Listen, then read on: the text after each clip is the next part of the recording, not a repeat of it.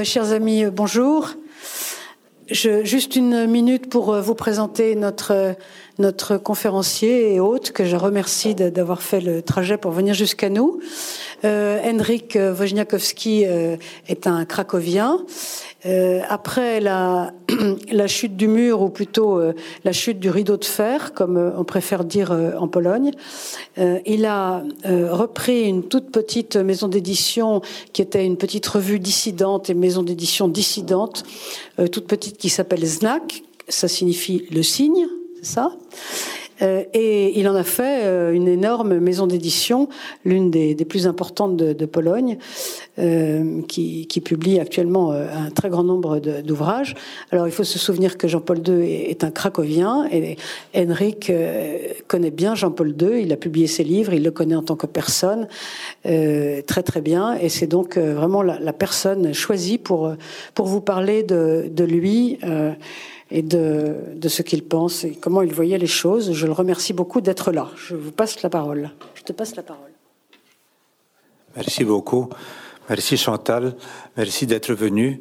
Euh, je remercie Chantal surtout euh, de, m'inviter ici dans cet endroit magnifique, euh, à, ce collège magnifique que, que j'ai eu la possibilité de connaître déjà auparavant mais qui m'impressionne toujours.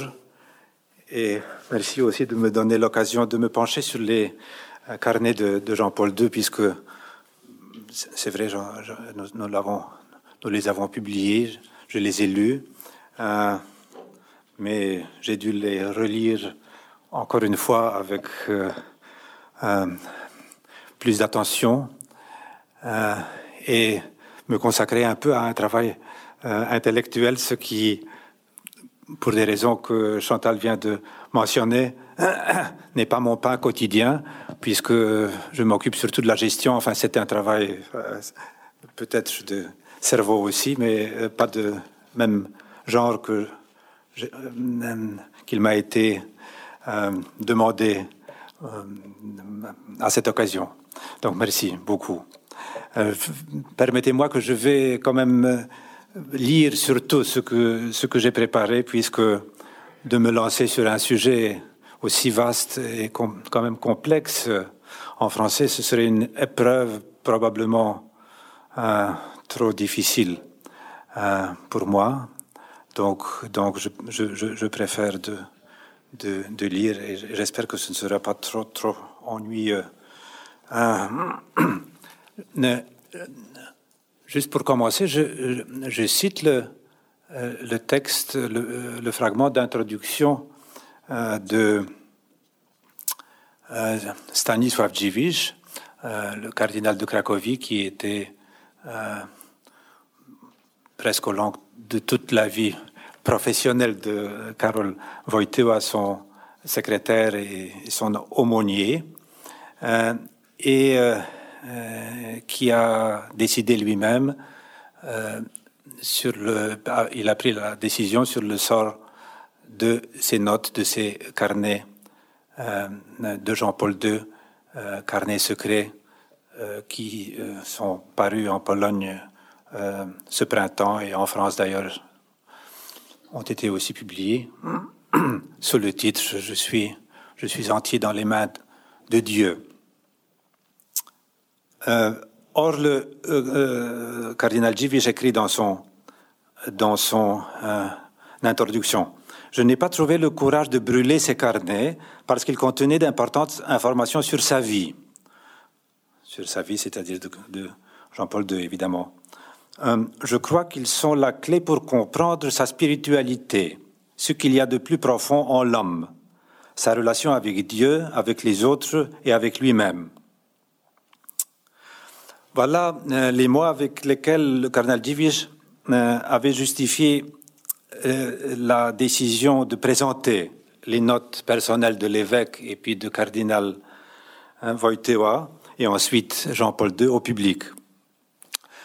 Il fallait le justifier puisque effectivement dans le testament de Jean-Paul II nous lisons et je cite encore je ne laisse derrière moi aucune propriété pour lesquelles il serait nécessaire de prendre des dispositions. Quant aux, euh, quant aux objets d'usage quotidien qui me servaient, je demande qu'ils soient distribués comme il semblera opportun. Que mes notes personnelles soient brûlées, a écrit le pape dans son, euh, euh, dans son testament. Je demande que Dom Stanislas y veille, tandis que je le remercie pour sa collaboration et son aide aussi constante au cours des années, ainsi que pour avoir été aussi compréhensif.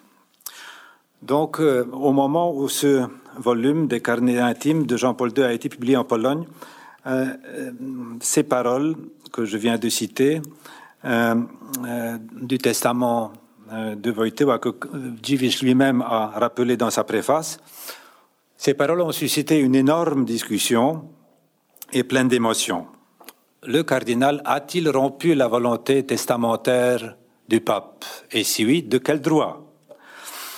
Il y avait même plusieurs personnes qui ont déclaré de ne jamais prendre dans leurs mains le livre de ses carnets, puisque justement sa publication viole la volonté du pape. Mais que, euh, moi je peux dire Qu'est-ce que, qu'est-ce que je peux dire euh, comme éditeur? Peut-on défendre la décision de cette publication par des raisons de, fond euh, ou bien n'était-ce que des raisons économiques qui étaient en jeu Alors, moi, je, je, suis sûr et je défends euh, la position de qu'on peut justement défendre euh, la décision de la publication prise par le cardinal euh, Et voilà quelques, euh, quelques arguments. Premièrement, euh, le cardinal a dit euh, ce que devrait être brûlé a été brûlé et ce que devrait être sauvé a été sauvé. Donc il y avait aussi des, documents, des écrits du pape qui ont été détruits. Euh, pendant les 26 années entre la première version du testament et, la mort du pape, puisque la première version de ce testament a été euh, écrit juste après son, élection. Euh, le père Djivish, euh, qui a été toujours à ses côtés, n'avait que trop d'occasions pour apprendre quel document il fallait effectivement brûler, quelle a été la volonté réelle du pape en 2005, l'année de sa mort. Euh, et euh, je suis sûr que Bon, on peut discuter avec Cardinal Divige sur tel ou autre point, mais sa fidélité au pape euh, toujours euh, absolument irréprochable. Donc, euh, je suis persuadé profondément, j'en ai pas des, des épreuves, des, preuves dures, mais j'en suis persuadé qu'il qu'il savait effectivement ce qui, euh, ce que le pape voulait au moment de sa mort.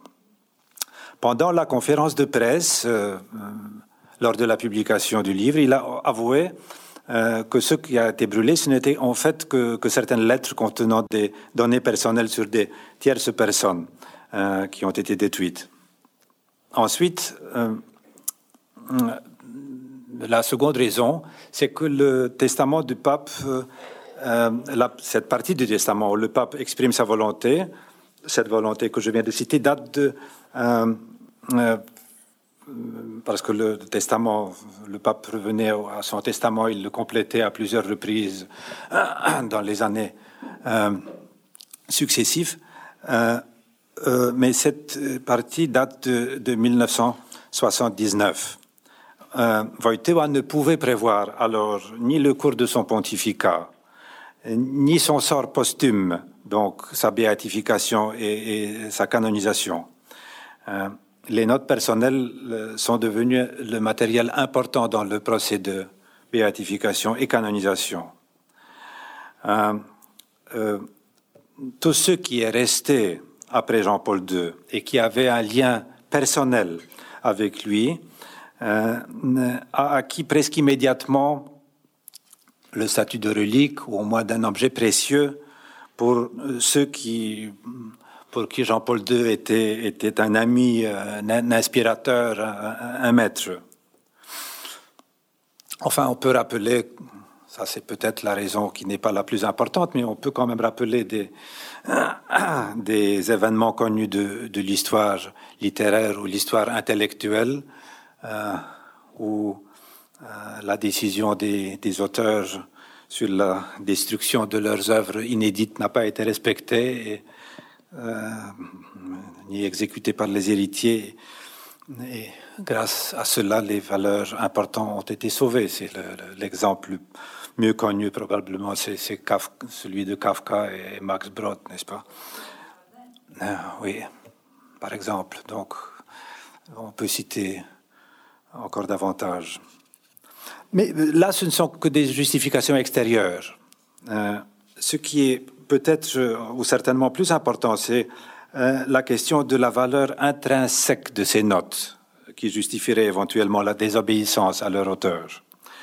Si, c'était la désobéissance, euh, ce qui n'est pas sûr, à la lumière de ce que je viens de dire. qui trouvons-nous? Or, celui qui, attendrait des révélations sur la vie personnelle du pape ou d'autres personnes, des réflexions sur la vie publique euh, ou une contribution à l'histoire politique des années 62-2003, c'est-à-dire des, années qui sont couvertes par, par ces notes, serait déçu.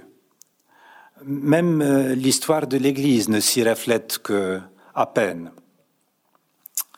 Les carnets intimes ne sont que des notes prises scrupuleusement lors de retraites spirituelles ou des journées de recueillement célébrées régulièrement par Wojtyła.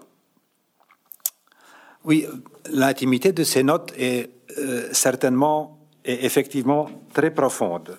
Euh, ce ne sont à quelques exceptions près que ces affaires avec Dieu. Ce sont aussi des méditations sur la condition de l'homme à la lumière de du salut qui lui est offert. Ce sont des pensées sur le sacerdoce et la vocation de l'évêque.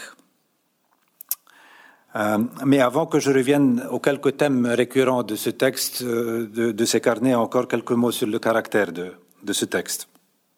Les carnets, euh, quand je, je, viens de les dire, commencent en 1962 donc au moment où Wojtyła est nommé vicaire général du diocèse cracovien, un an avant sa nomination définitive en tant qu'archevêque à la tête de, de cette euh, diocèse. Il se termine en 2003, donc deux ans avant la mort du pape, au moment où il n'était presque plus capable de tenir la plume en main, comme le prouvent les facsimilés, enfin les, les textes originaux que j'ai euh, euh, j'ai pu euh, voir les facsimilés qui ont été publiés en moins dans la version polonaise, dans la version française. Malheureusement, il y a, peu de pages qui sont reproduites.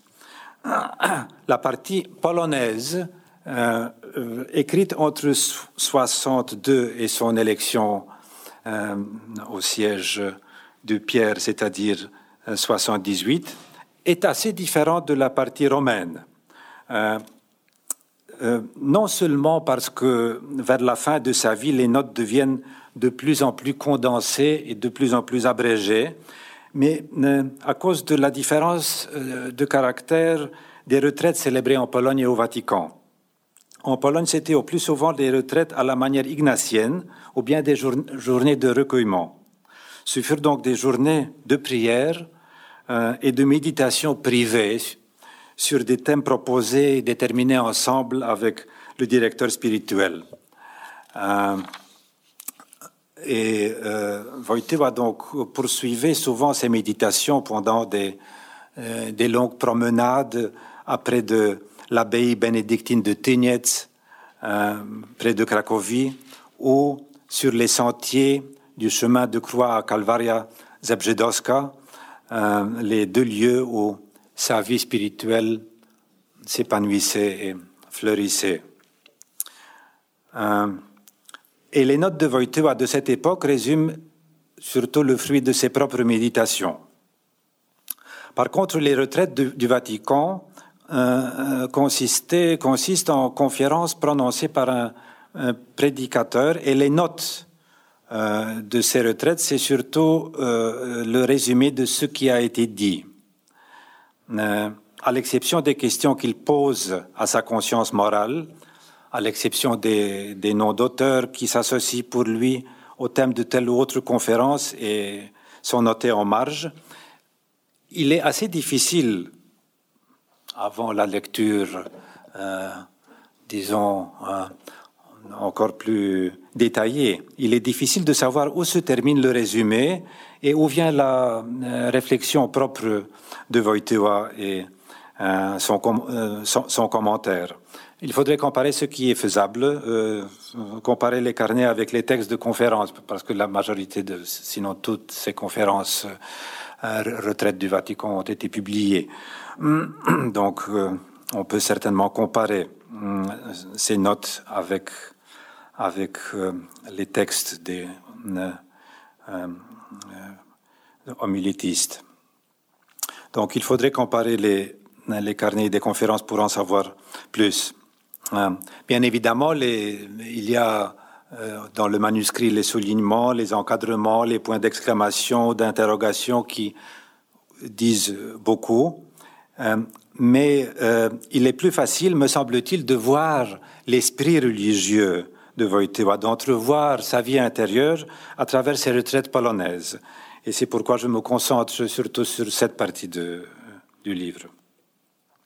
Mais je, souligne encore que, que, dans un sens, ce livre entier reste le livre plus personnel de Wojtyła.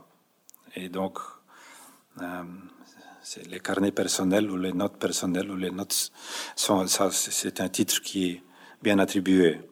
Euh, euh, c'est le livre plus personnel, premièrement parce que parce qu'il fut écrit par par lui et pour lui-même sans lecteur prévu, sans rédacteur ni censeur, et continuer toute sa vie, presque.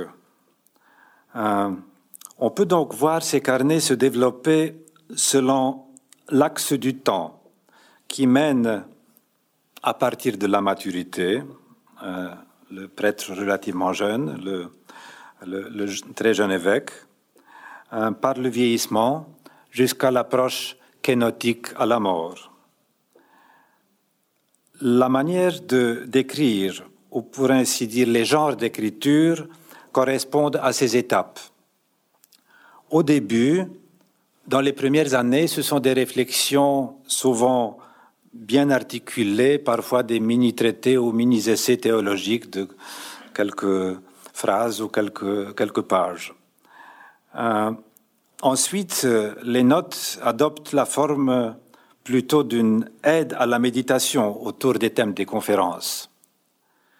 Et enfin, dans les dernières années, où la parole devient de plus en plus économe, euh, à cause de justement des difficultés physiques, partiellement au moins, mais peut-être aussi pour d'autres raisons. Euh, donc, euh, euh, au dernier, pendant les dernières années, ces notes et cette parole devient l'outil de la contemplation. Donc, on, peut observer un certain cheminement à partir d'une spéculation théologico-philosophique par méditation jusqu'à contemplation, je dirais.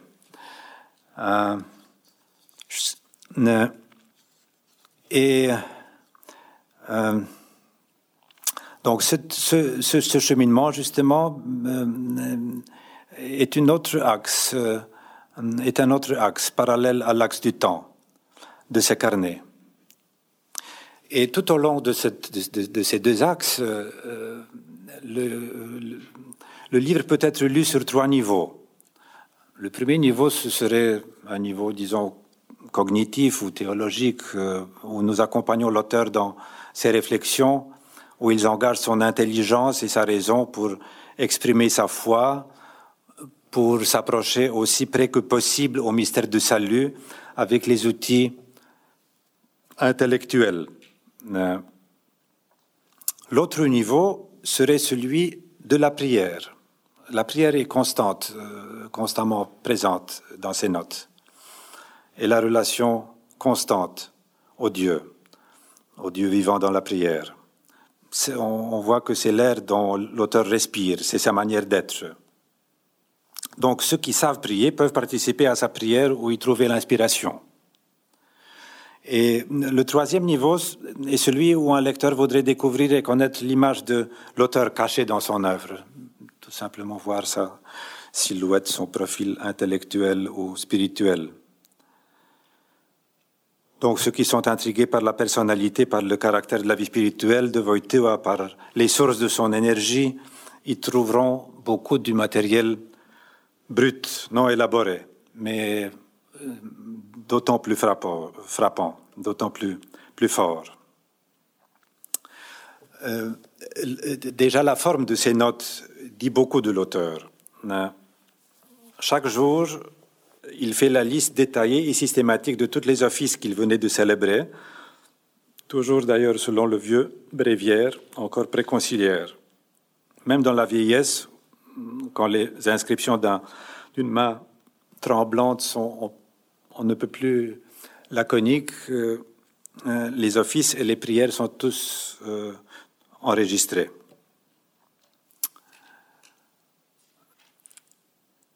Les saints nous intriguent surtout par leur relation à Dieu ou bien par leur relation au sacré.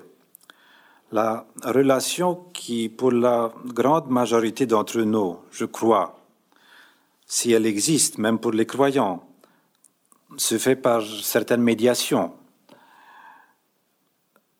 Karol Wojtyła, Jean-Paul II, avait-il une relation privilégiée, immédiate avec le divin? On, ne peut pas ne pas se poser cette question en, lisant ces, carnets. Était-il, pour, le dire ouvertement et brutalement, était-il un mystique, comme l'assurent de nombreux témoins de sa vie? Et ses meilleurs biographes, par exemple euh, George Weigel, euh, l'assure dans, le second, volume, le, le, volume qui complète sa, la biographie de Jean-Paul II, The End and the Beginning.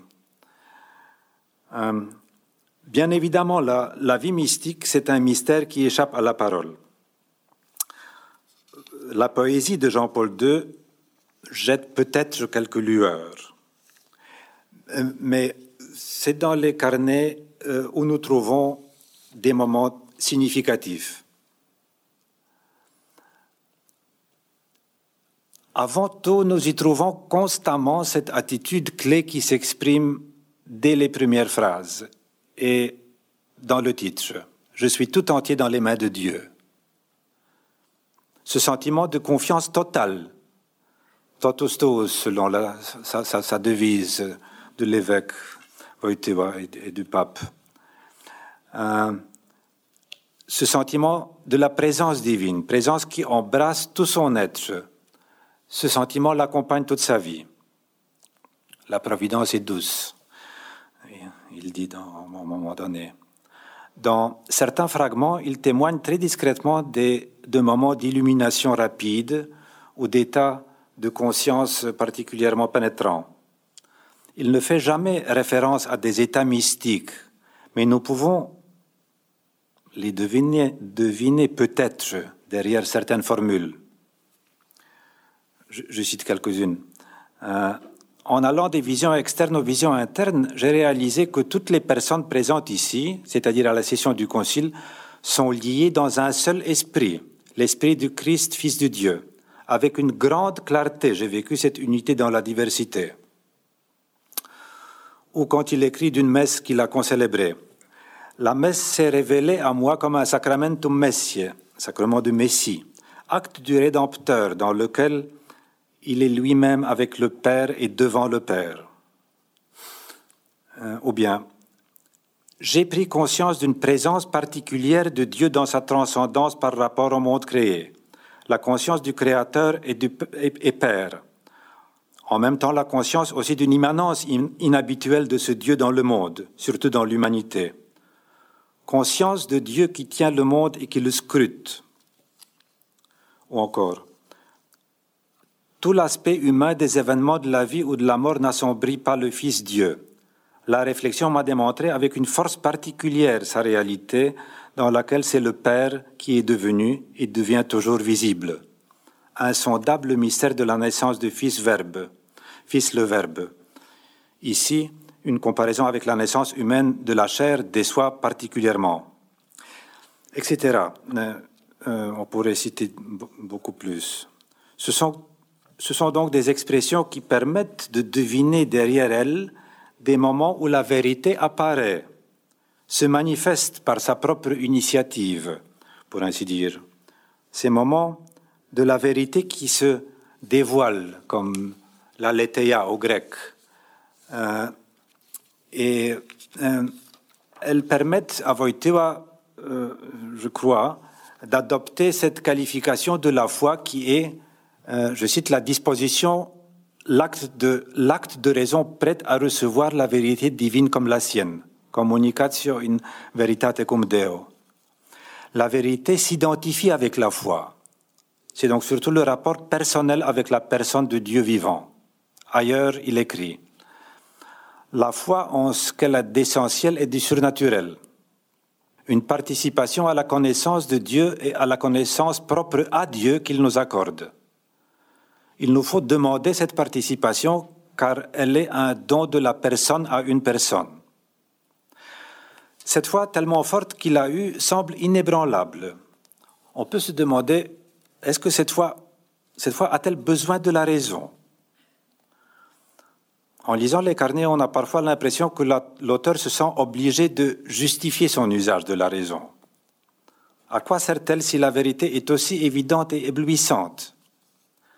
Quelquefois, Wojtyła cite Saint Luc comme s'il voulait s'excuser, justement. Hein, il cite cette phrase. Marie, cependant, retenait tous ces événements et les scruta dans son cœur.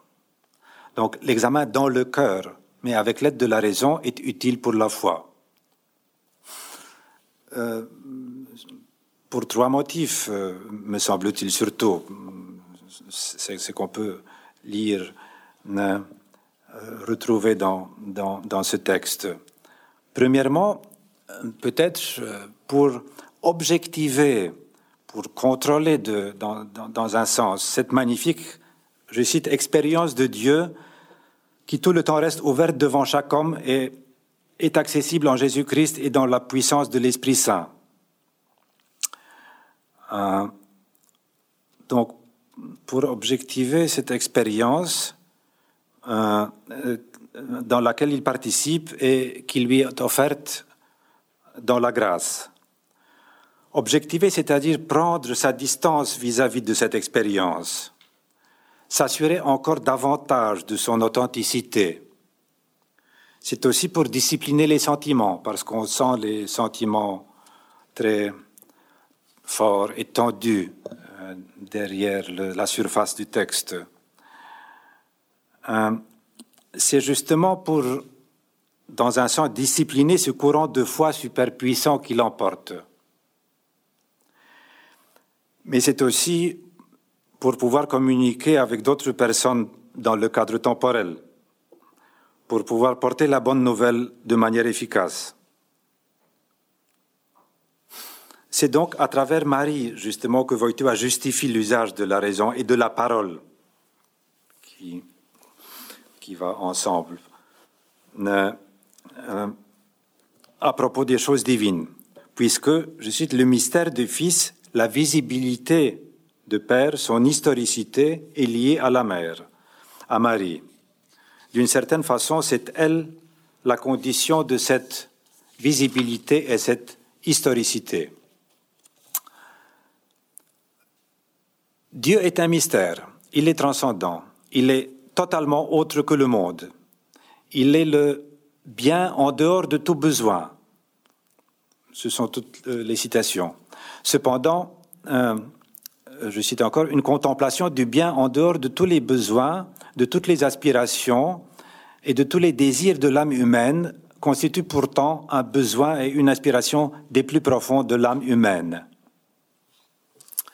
Donc, euh, la foi euh, ne vient pas de, de, la raison, elle vient du désir, elle vient de la grâce, elle vient de l'enracinement du Christ dans l'homme. Cet enracinement, en dernière instance, est un don et, grâce. Euh, mais à un moment donné, il faut porter aux autres la philanthropie divine. Il écrit beaucoup sur la philanthropie divine. Il faut la communiquer. Il faut réaliser des tâches pastorales. Agir selon le commandement de l'amour. Unir les gens dans l'Église. À tout, cela, la communication, l'argumentation, l'usage de la raison sont nécessaires. Donc, euh, euh, la raison n'ajoute rien à la foi, à sa foi, mais sa foi exige l'usage de la raison, je dirais, comme ça.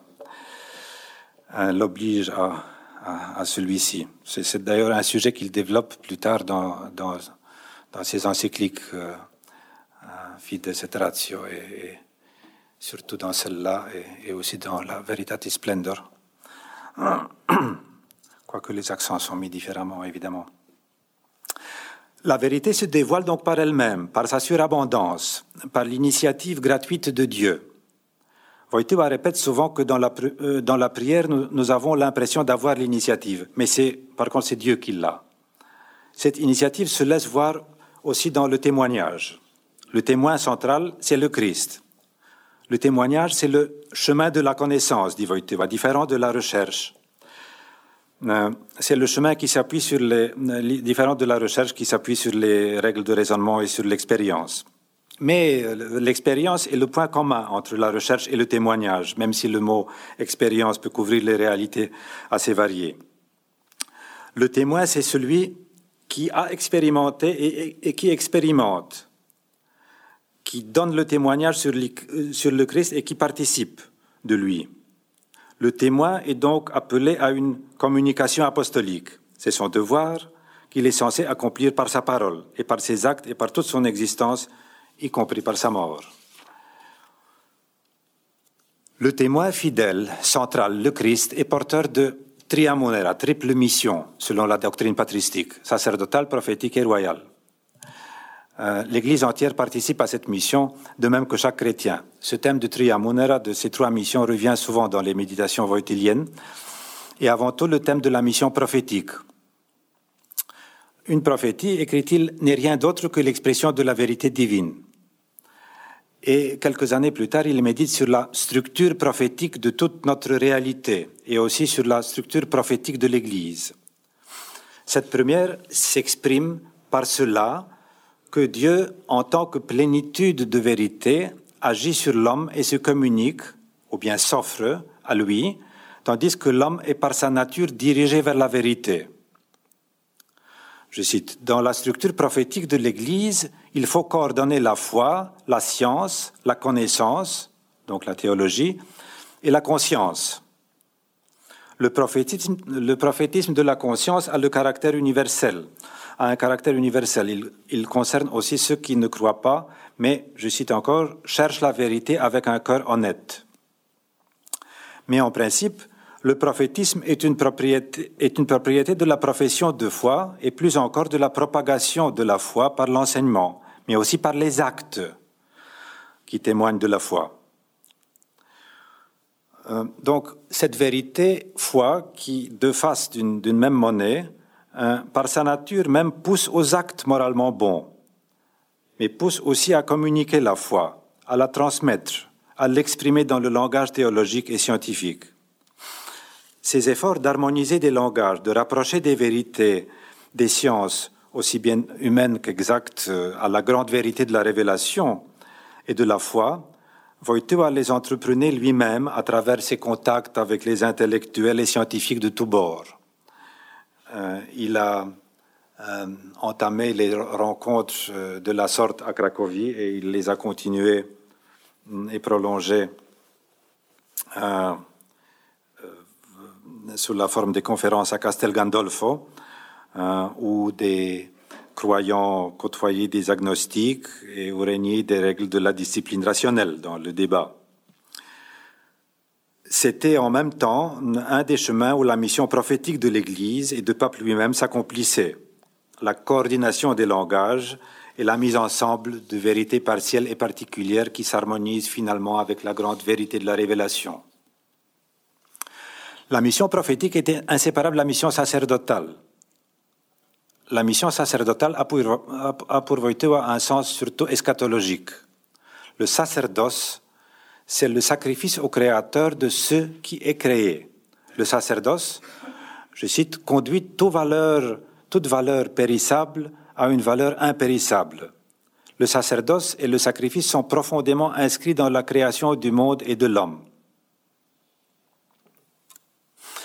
En fait, la mission sacerdotale se résume dans la grande vision eschatologique de la rédemption qui revient à plusieurs reprises dans ses méditations.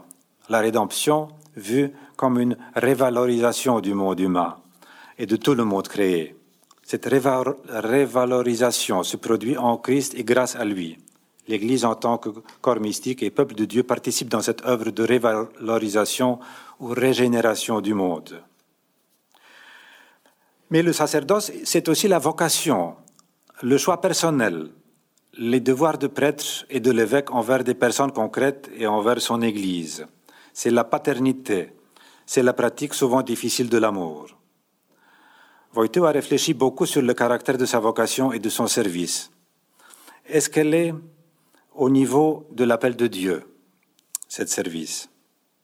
Il examine scrupuleusement sa conscience. Il cherche des reproches éventuels à se faire. Est-ce qu'il connaît vraiment ses prêtres? Est-ce que sa seule ambition est celle, de, est celle du désir de la sainteté Est-ce qu'il est veut uniquement, pour lui, est-ce qu'il veut uniquement cette seule importance que Dieu lui-même lui donne? Je crois que la dernière phase de, de ces carnets, écrite en 2003, d'une main déjà très tremblante, e chi di Giona, ossia la paura di annunziare l'amore di Dio. Jonas, c'est-à-dire la peur d'annoncer l'amour de Dieu, est aussi un fruit de la réflexion sur le devoir apostolique d'un prêtre, d'un évêque et d'un pape.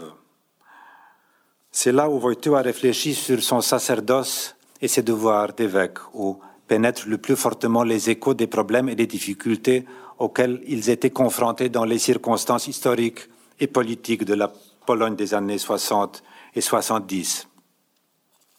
Par exemple, il dit dans, un moment donné, c'est une, c'est une mission très dure, puisqu'il faut bien consolider la défense et le dialogue.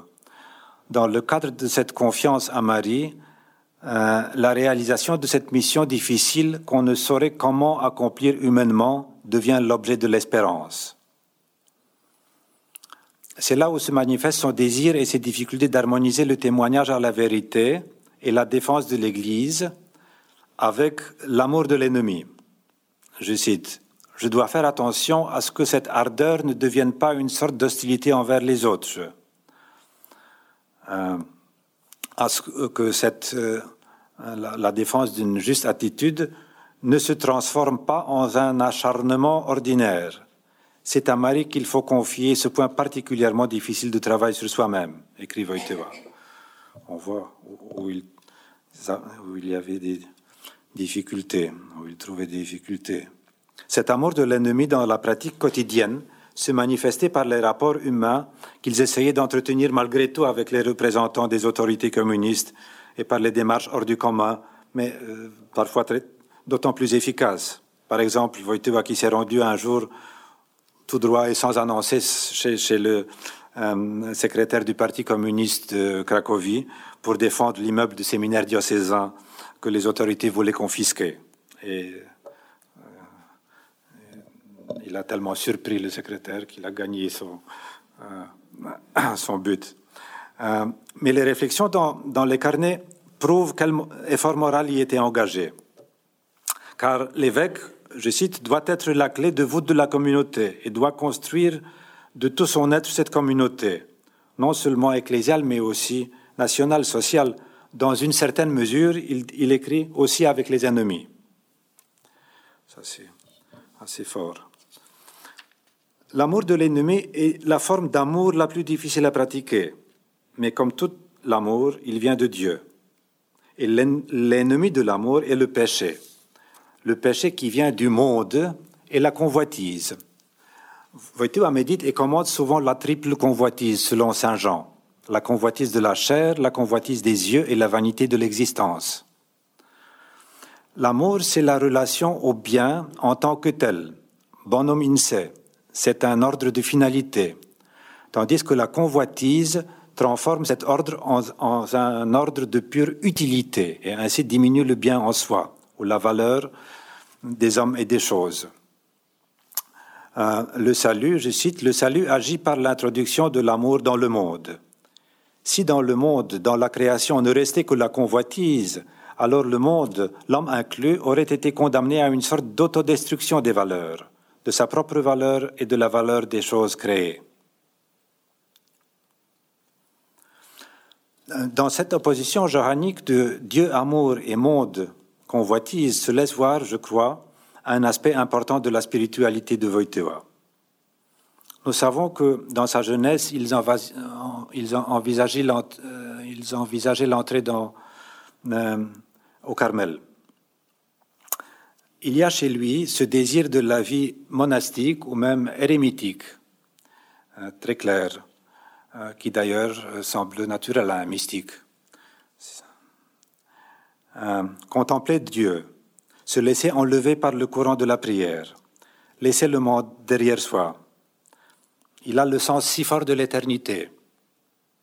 L'éternité presse sur, sur la temporalité dit-il au moment donné. Ou bien l'éternité envahit l'éternité, comme il dit ailleurs. La chartreuse, c'est ce qu'ils aimeraient peut-être le plus. Euh, mais il y a aussi chez lui le sentiment très fort que la foi demande des actes, que la foi sans acte est vide, que l'amour doit se transformer en action. Et même s'il est plus l'homme de la prière que l'homme de l'action, il agit. Donc peut-être il a vu son désir d'érémitisme comme, comme une tentation. Et la tentation, c'est, comme il dit, la promesse qui ne s'accomplit pas. Sa raison et sa parole n'apportent rien à sa propre foi, à son amour et à son expérience de Dieu. Mais il y fait l'appel pour se contrôler, pour objectiver l'expérience et pour exercer ses devoirs d'apôtre. L'agir aussi n'apporte rien à sa foi et à son amour, mais en résulte impérativement.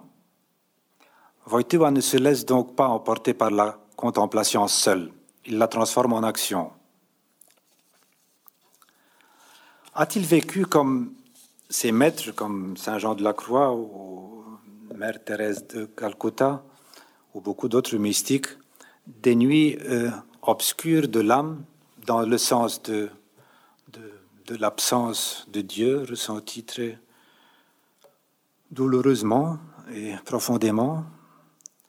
Ces carnets n'en disent rien. On a plutôt l'impression que sa relation à Dieu, son expérience du divin et sa foi n'infléchissaient jamais. Mais qui sait? Georges Weigel, qui a passé plusieurs heures de conversation avec euh, le pape Wojtyła, dit dans, le, The End and the Beginning, que j'ai déjà mentionné, que oui, euh, que l'expérience de la Noche Oscura de l'Alma n'a pas été étrangère à, à Wojtyła.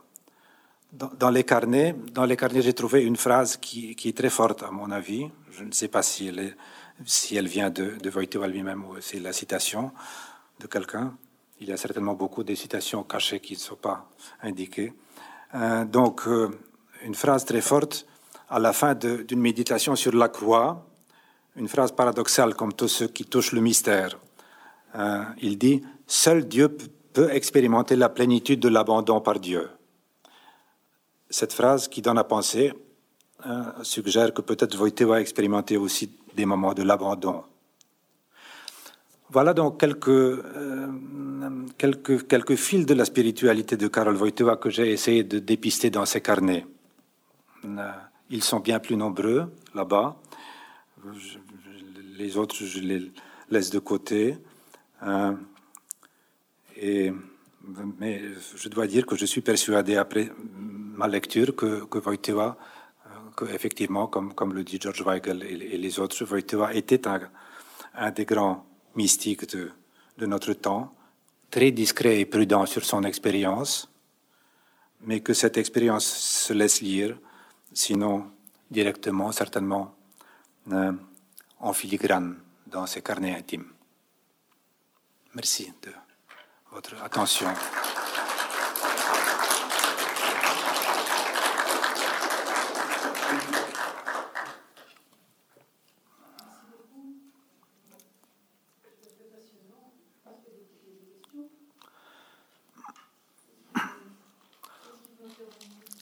Des, remarques ou des commentaires.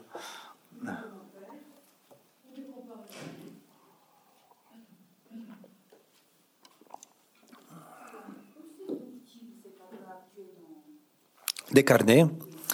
Euh, physiquement parlant, ils sont chez, euh, non, excusez-moi, je crois qu'ils sont maintenant transmises par le métropolite euh, au centre euh, euh, Jean-Paul II, qui vient d'être créé à, Cracovie. Et justement, le métropolite qui a eu les droits d'auteur de ces carnets les, les a transmis à, ce centre. Et il m'a, il m'a annoncé qu'il voudrait que, justement, dans l'archive qui se crée de ce centre Jean-Paul II, ces, carnets soient préservés. Donc, je crois qu'ils sont déjà euh, euh, envoyé justement euh, à la bibliothèque de ce centre, mais j'en suis pas sûr. C'est soit encore à, à l'évêché de Cracovie, soit, au centre de Jean-Paul II.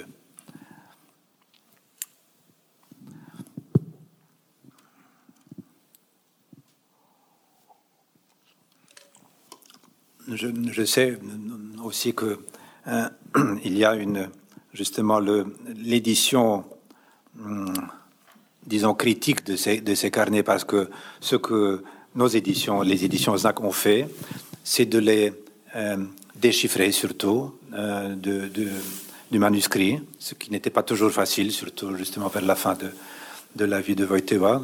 Mais on, a pu déchiffrer presque tout. Il n'y a que quelques paroles dans, tout le volume qui n'ont pas été euh, lues. Ne sont pas certains.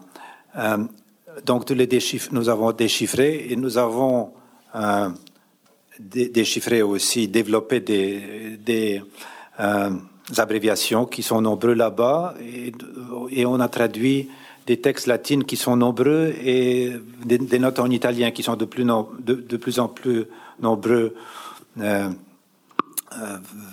vers la surtout vers la fin de, de, sa vie où il ne prend pratiquement que, que en italien ses, ses, notes, sauf des listes des prières qu'il note toujours en polonais ou en latin.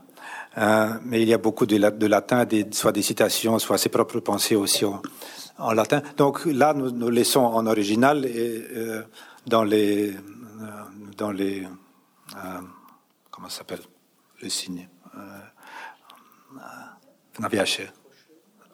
dans les parenthèses, oui, euh, on traduit. Mais euh, on n'a pas, par exemple, déchiffré justement des, nombreuses citations qui certainement sont là, ou, même euh, des, allusions. Il, met bien souvent aux marges de, de ses notes, il met les, noms d'auteurs qu'il qu'il a lus au moment donné.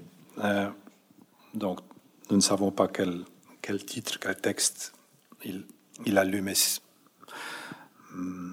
c'est probablement dans une grande mesure à, déchiffrer et ce sera fait lors de cette euh, édition critique qui est euh, en préparation. en attendant qu'il y ait d'autres questions, est-ce que, est que des théologiens se sont penchés sur ce texte, en ont fait des commentaires?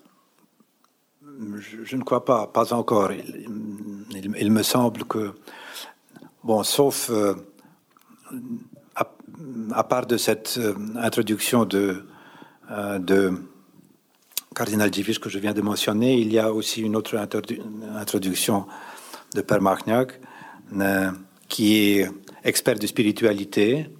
Il est théologien de spiritualité. et il écrit, mais il écrit surtout justement des, choses que je viens de, dire en raccourci sur le caractère de ses notes, euh, sur le caractère des, des, retraites ignatiennes. Euh,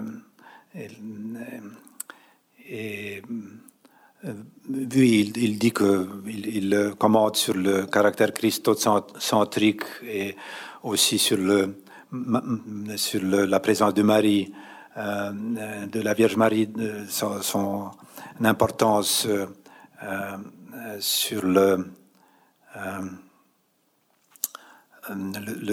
aussi sur l'influence de, de traité de Grignon de Montfort euh, à la spiritualité de Wojtyła.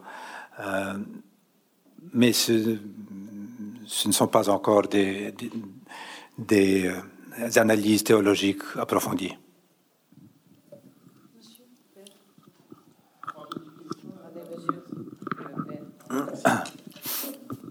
Trois petites questions. La première, c'est combien de cahiers ça, représente euh, euh, la deuxième question, c'est si la, la, densité des mentions de la Vierge Marie est, est particulièrement forte pour ce, ce genre d'écrit. Enfin, vous en avez mentionné, enfin, vous avez fait allusion à un certain nombre. Et puis la troisième question, c'est quand vous parlez de retraite iliacienne, qu'est-ce que ça voulait dire? Est-ce que c'était euh, un jésuite qui lui donnait les exercices spirituels Est-ce qu'on sait un peu ça Ou est-ce que c'était une, prédication à un certain nombre de, membres de l'évêché et puis on leur proposait des, méditations?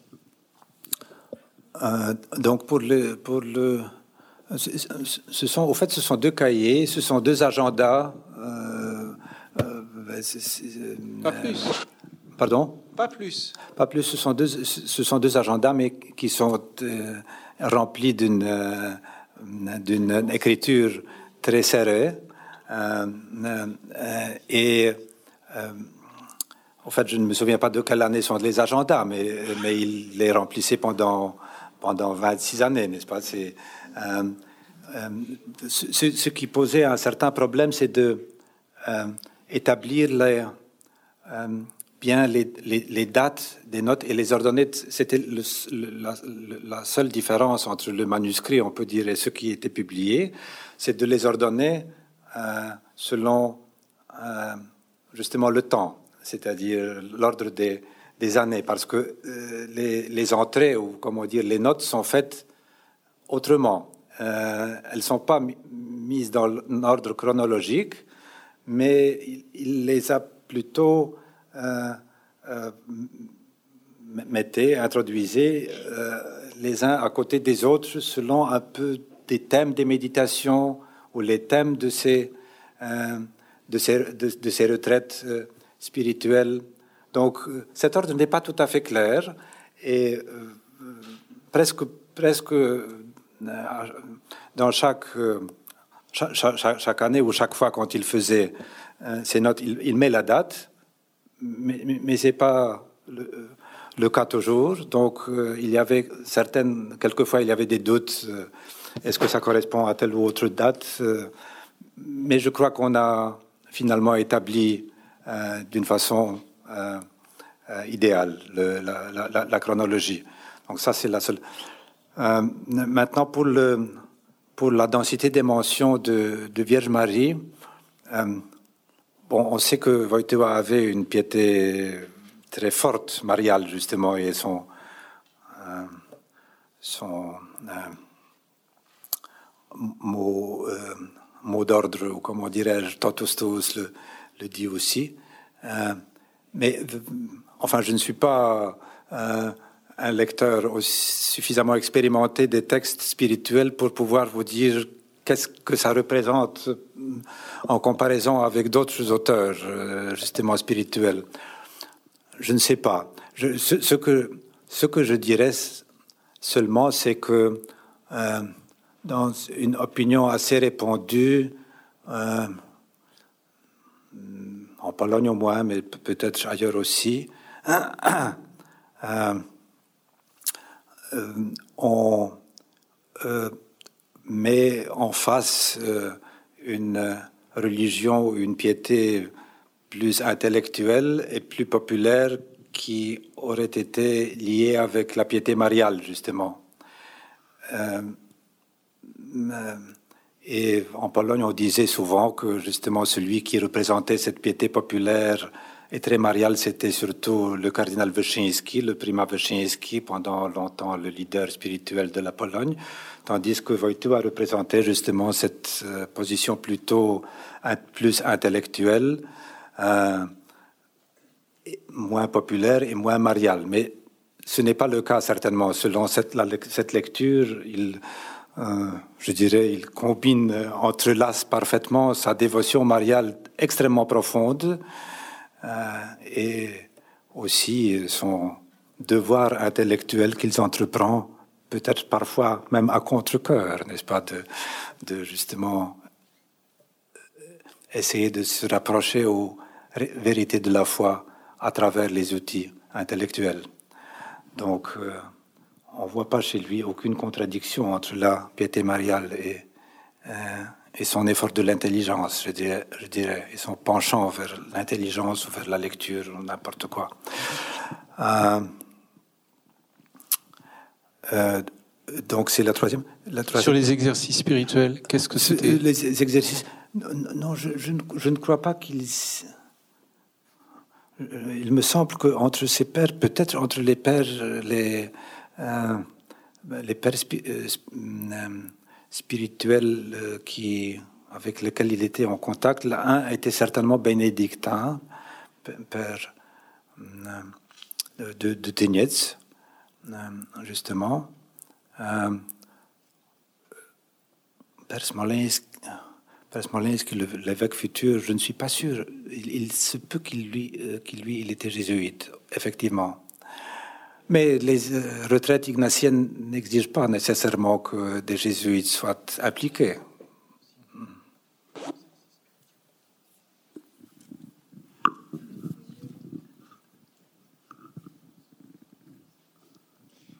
Euh, ma question, c'est est-ce que euh, le cardinal Zivich vous a parlé d'autres textes qu'il aurait pu écrire Parce que là, si j'ai bien compris, ces notes, c'est pendant ses retraites annuelles. Et est-ce qu'il y aurait des, documents qui auraient peut-être été détruits d'ailleurs de, le long de sa vie spirituelle euh, Est-ce qu'il y aurait, euh, des traces de, quelque chose, même si ça a été détruit ou pas? Ou est-ce qu'il prenait des notes finalement que, euh, que au moment de ses retraites annuelles?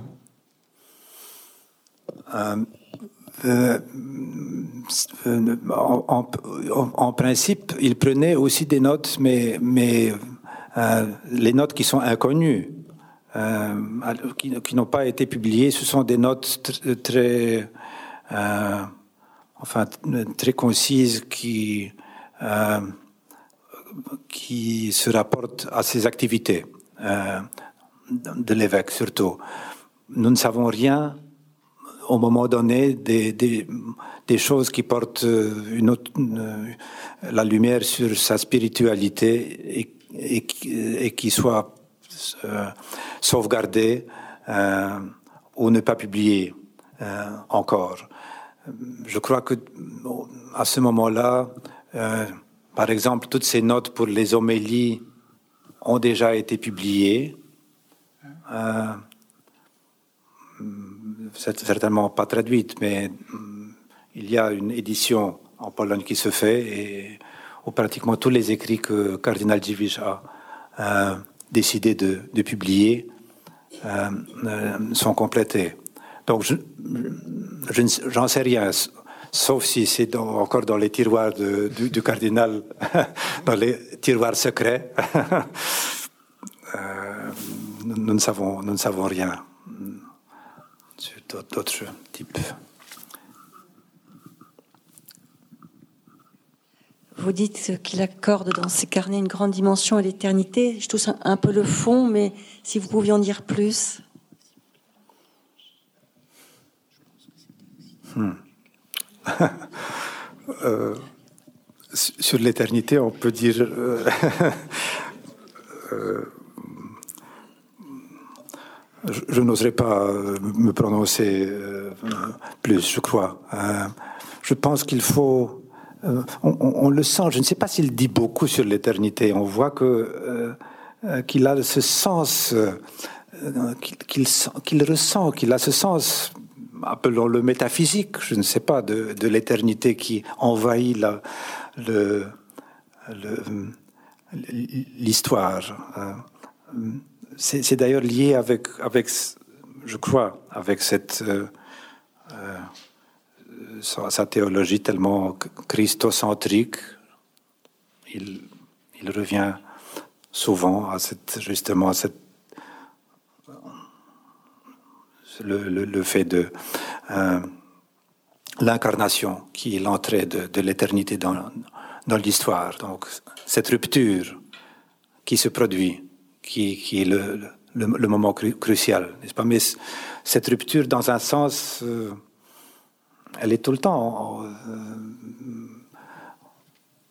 elle, se, produit tout le temps, elle se produit dans chaque messe, n'est-ce pas? C'est cette, entrée de, l'éternité, cette, invasion de l'éternité, cette pression de l'éternité sur, le, sur la temporalité. Euh, mais euh, les, notes dans, sa, dans, son caractère justement brut et concis euh, sont très forts et donnent, l'impression justement qu'il euh, qu'il y a qu'il le ressent, qu'il sait de quoi il écrit. Euh, c'est ça le, la puissance de ce texte.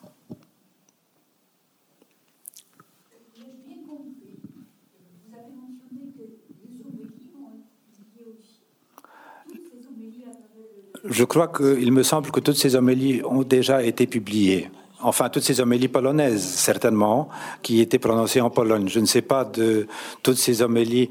Au fait, euh, toutes, je pense que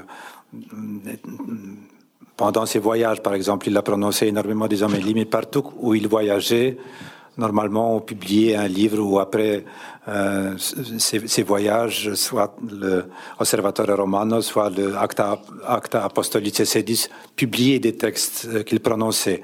Donc, euh, euh, il n'y a probablement pas un recueil ordonné et unifié de, tous ces textes, tous ces homélies qui sont super nombreux, mais elles sont certainement tous publiées sauf peut-être des, des, paroles à l'occasion qu'il prononçait euh, de, en dehors du protocole officiel ici ou là.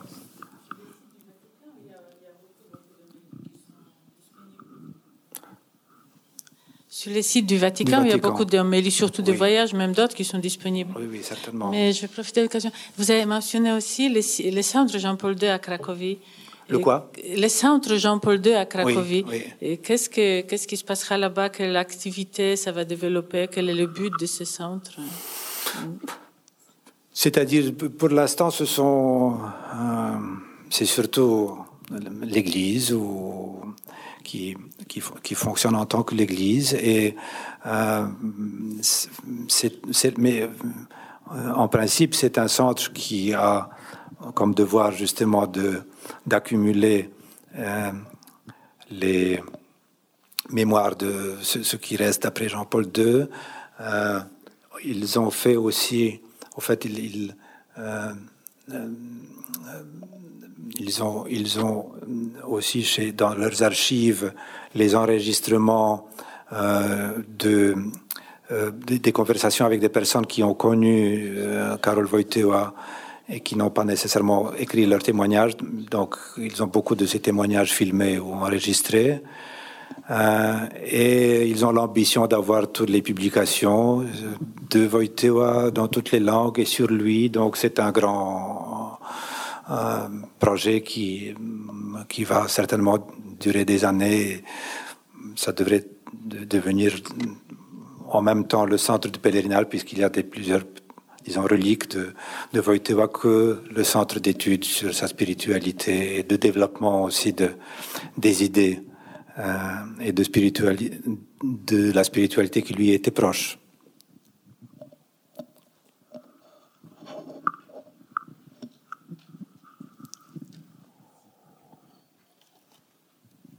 En suivant le, le, fil du temps dont vous avez parlé tout à l'heure, est-ce qu'on peut détecter des influences extérieures sur la pensée euh, du personnage en distinguant les niveaux que vous avez définis tout à l'heure, le niveau philosophique et théologique, le niveau méditatif et le niveau contemplatif.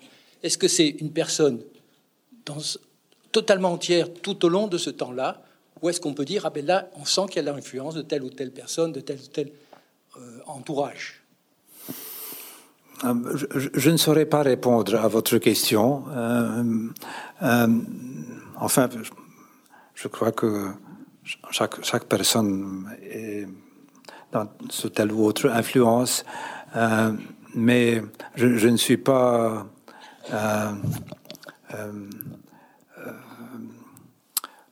en capacité de, de, savoir, n'est-ce pas? On, voit par exemple, il y a des, il y a des auteurs euh, qu'ils notent en marge de ces réflexions justement ou de ces notes.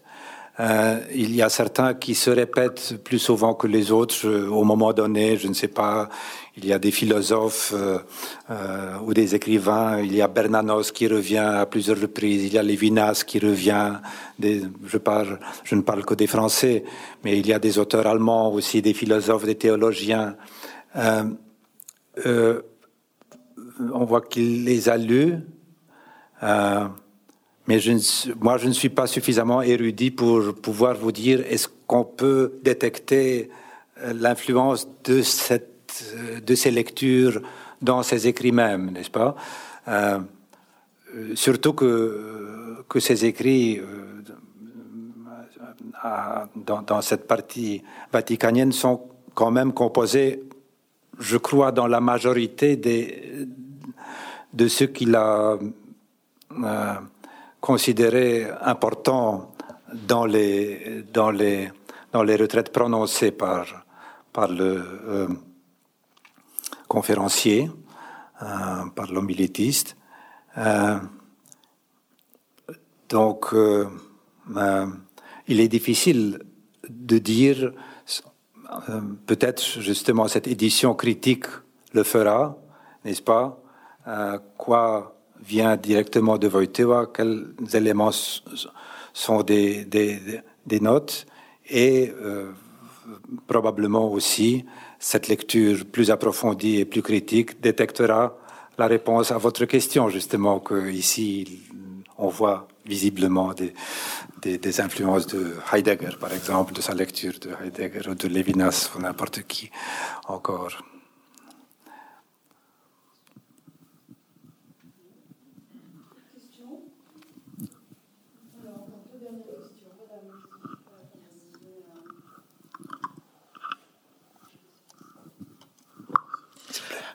Je voulais simplement poser comme question est-ce que la plus grande, est-ce que la plus grande influence de, Jean-Paul II, c'était pas justement sa relation avec Dieu et qu'il avait besoin d'exprimer par écrit parce que tellement c'était fort ce qu'il recevait en tant que mystique et effectivement il a pu avoir comme influence de lire aussi des expériences d'autres mystiques où il se retrouvait parce qu'on sait très bien que les grands mystiques étaient dans la compréhension des autres. C'est une relation très forte. Ça, ça, c'est absolument euh, vrai, ça, certainement. C'est-à-dire le, euh, sa relation avec Dieu, on voit que c'était c'était vraiment la relation de personne à personne. Euh, sa relation à bon, si, si on dit des, textes écrits, des, médiations, disons, évidemment le, le la, Bible, aussi bien le, euh, le Vieux Testament que le Nouveau, sont toujours présents là-bas et il y a infiniment de, citations des deux, euh, surtout des prophètes. Euh, enfin, mais je n'ai pas fait de, je n'ai pas, je n'ai pas fait des statistiques. On pourrait faire justement des statistiques, des citations. Il y a des, évidemment, il y a des, des citations qui sont suffisamment connues pour les détecter immédiatement. Il y en a certainement beaucoup d'autres qui sont, euh, qui sont cachées dans, dans le fil de, de texte. Mais ce que vous dites me semble certain. Euh, je ne peux pas être que d'accord. Alors, moi, je voudrais pas être indiscrète, mais euh, on n'a pas souvent la chance d'avoir un témoin et de, voir quelqu'un qui, connaît bien euh, Jean-Paul II.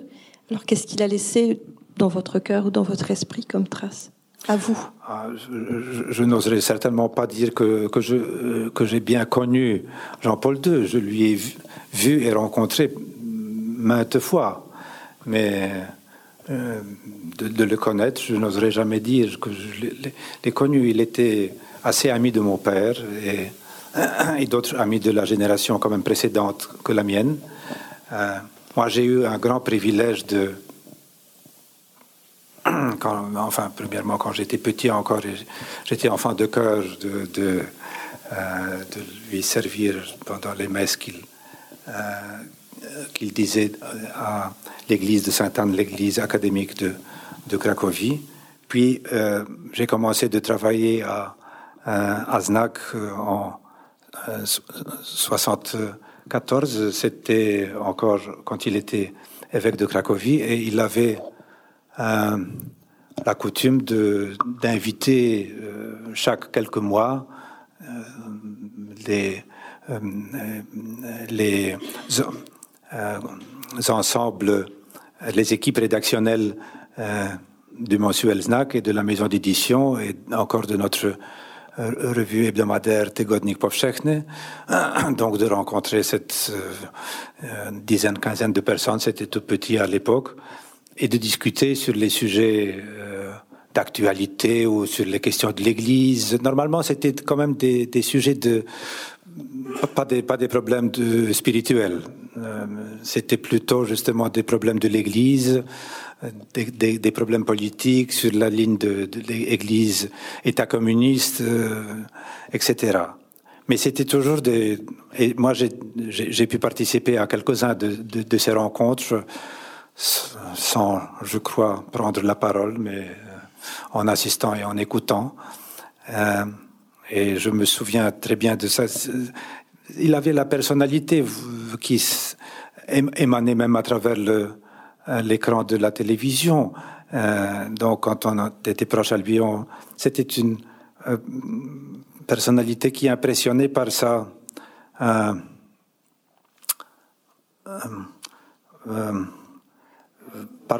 oui, c'était un charisme qui, qui, se, qui se manifestait. Euh, on, voyait qu'il est euh, extrêmement bien orienté vers, vers l'autrui, n'est-ce pas? C'était, c'était, il y avait beaucoup de, un, sentiment extrêmement positif, des sentiments extrêmement positifs qui, qui émanaient de lui.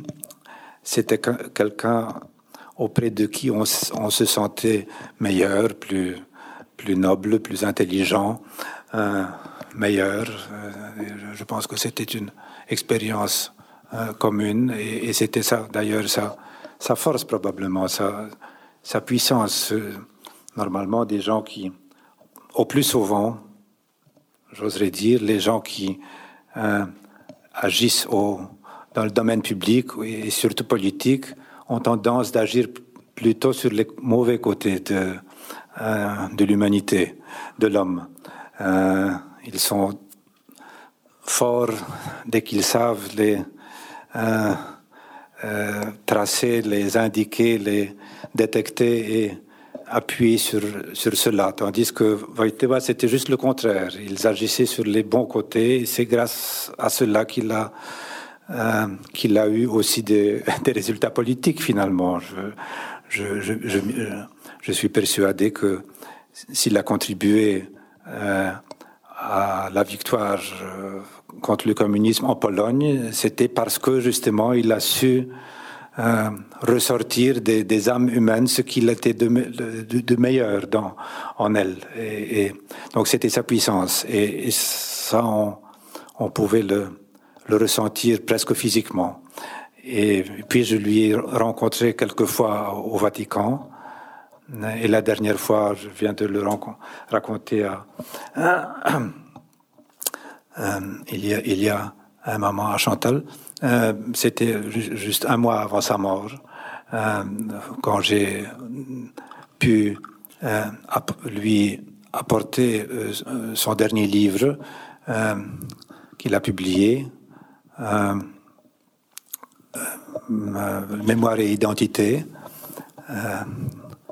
qui malheureusement a été réécrit par son entourage et a perdu beaucoup de son charme originel et de sa pertinence, mais euh, au fait, il était assez content qu'il a pu paraître, même s'il n'était pas capable déjà de euh, participer à l'élaboration finale de ce livre.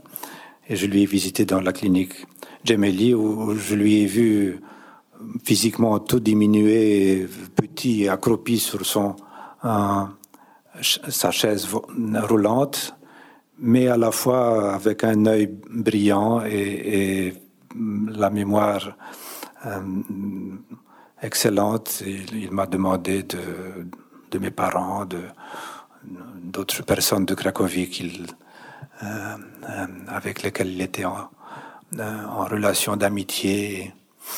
Il m'a reconnu immédiatement quand je, dès que je suis entré dans, le, dans la chambre, dans la pièce où il était. Et c'était très émouvant. Évidemment, je ne savais pas que, que c'était déjà la fin était aussi, aussi proche. Mais il, est vrai qu'il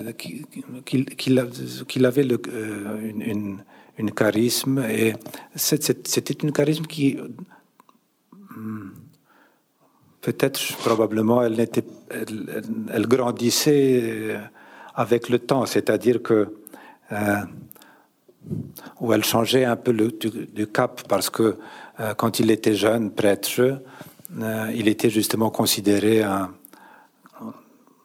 un amilétiste, quelqu'un qui parle aux, aux élites plutôt, tandis que quand il était devenu pape, mais même avant, déjà en Pologne, il est devenu une personnalité reconnue euh, largement et qui s'adressait aux, aux, foules avec une aisance euh, et avec un,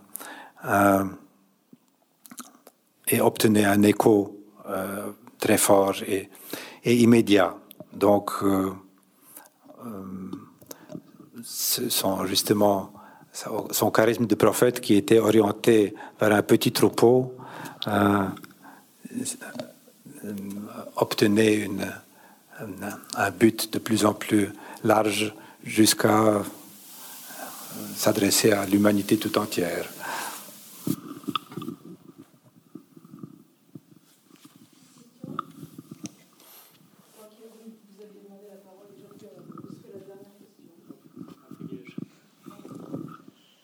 Euh, je voulais savoir, quand il était jeune, il a, euh, avait publié des, des œuvres de théâtre euh, et des poèmes. Un fervent lecteur de Saint Jean de la Croix. Est-ce que euh, ce rapport à, l'écriture poétique se retrouve dans ses notes personnelles? Vous qui en plus l'avez lu en polonais directement, vous serez certainement plus à même de dire ça que, que moi, par exemple, qui les lire en français. voilà vrai dire, je n'ai pas trouvé des références à ces œuvres poétiques ou à ces œuvres littéraires dans, dans les notes, euh, dans les carnets personnels, sauf euh, des références au sujet, évidemment, qui, euh, communs, n'est-ce pas, des sujets qui sont présents dans, dans ces écrits littéraires, euh, sont présents aussi dans ces, dans ces carnets-là. Mais je, même j'étais assez étonné par la euh, justement par la faute, mais peut-être c'est une, c'est significatif aussi. Par exemple, justement, dans ces écrits qui ont cette empreinte mystique qui ressort de temps en temps fortement, mais dans les lectures qu'il euh, cite, il n'y a pas des mystiques. Il n'y a, a, que des philosophes, des, littéraires, des théologiens, des, auteurs, justement des romanciers mais je, ne me souviens pas, je ne me souviens d'aucun, d'aucun auteur mystique. Euh, pourtant, il les connaissait, il, était, nous, le savons, un grand lecteur de Saint Jean de la Croix, justement, et, commentateur de son œuvre aussi. Il y avait encore une, question là, dans le fond, monsieur a voulu.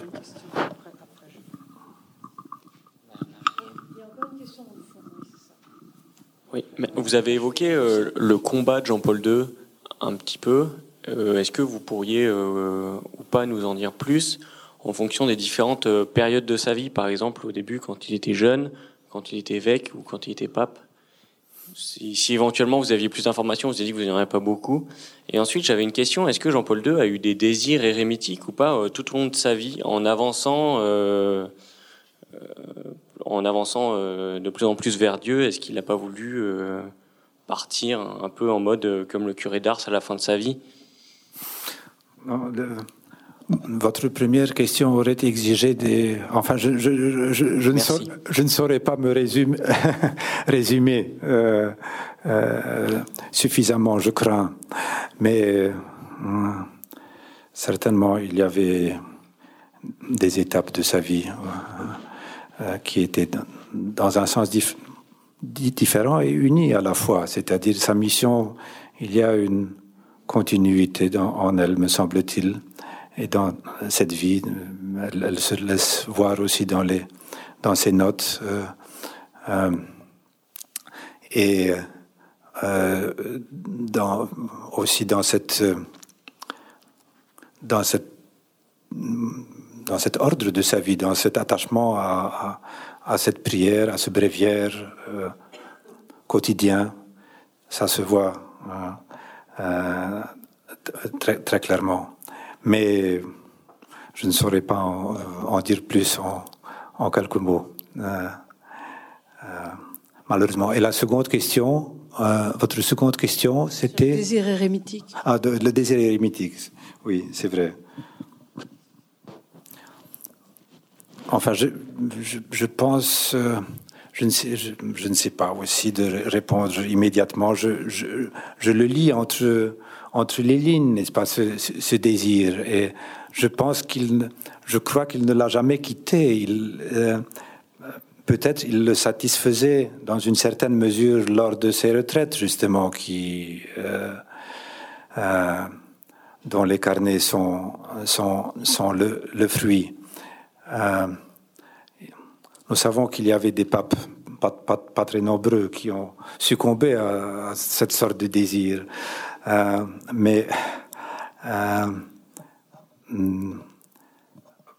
enfin, si, la, thèse qu'il était mystique est, vraie, enfin, je, euh, le, mot mystique a aussi beaucoup de signification, évidemment, à le sens très large.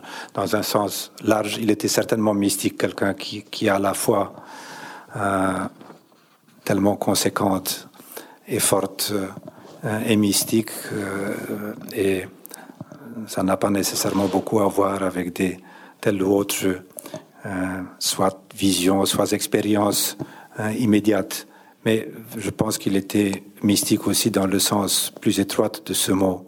Et s'il était un, euh, il me semble que euh, le désir de... Il n'y a rien de plus naturel justement que, euh, que, le désir de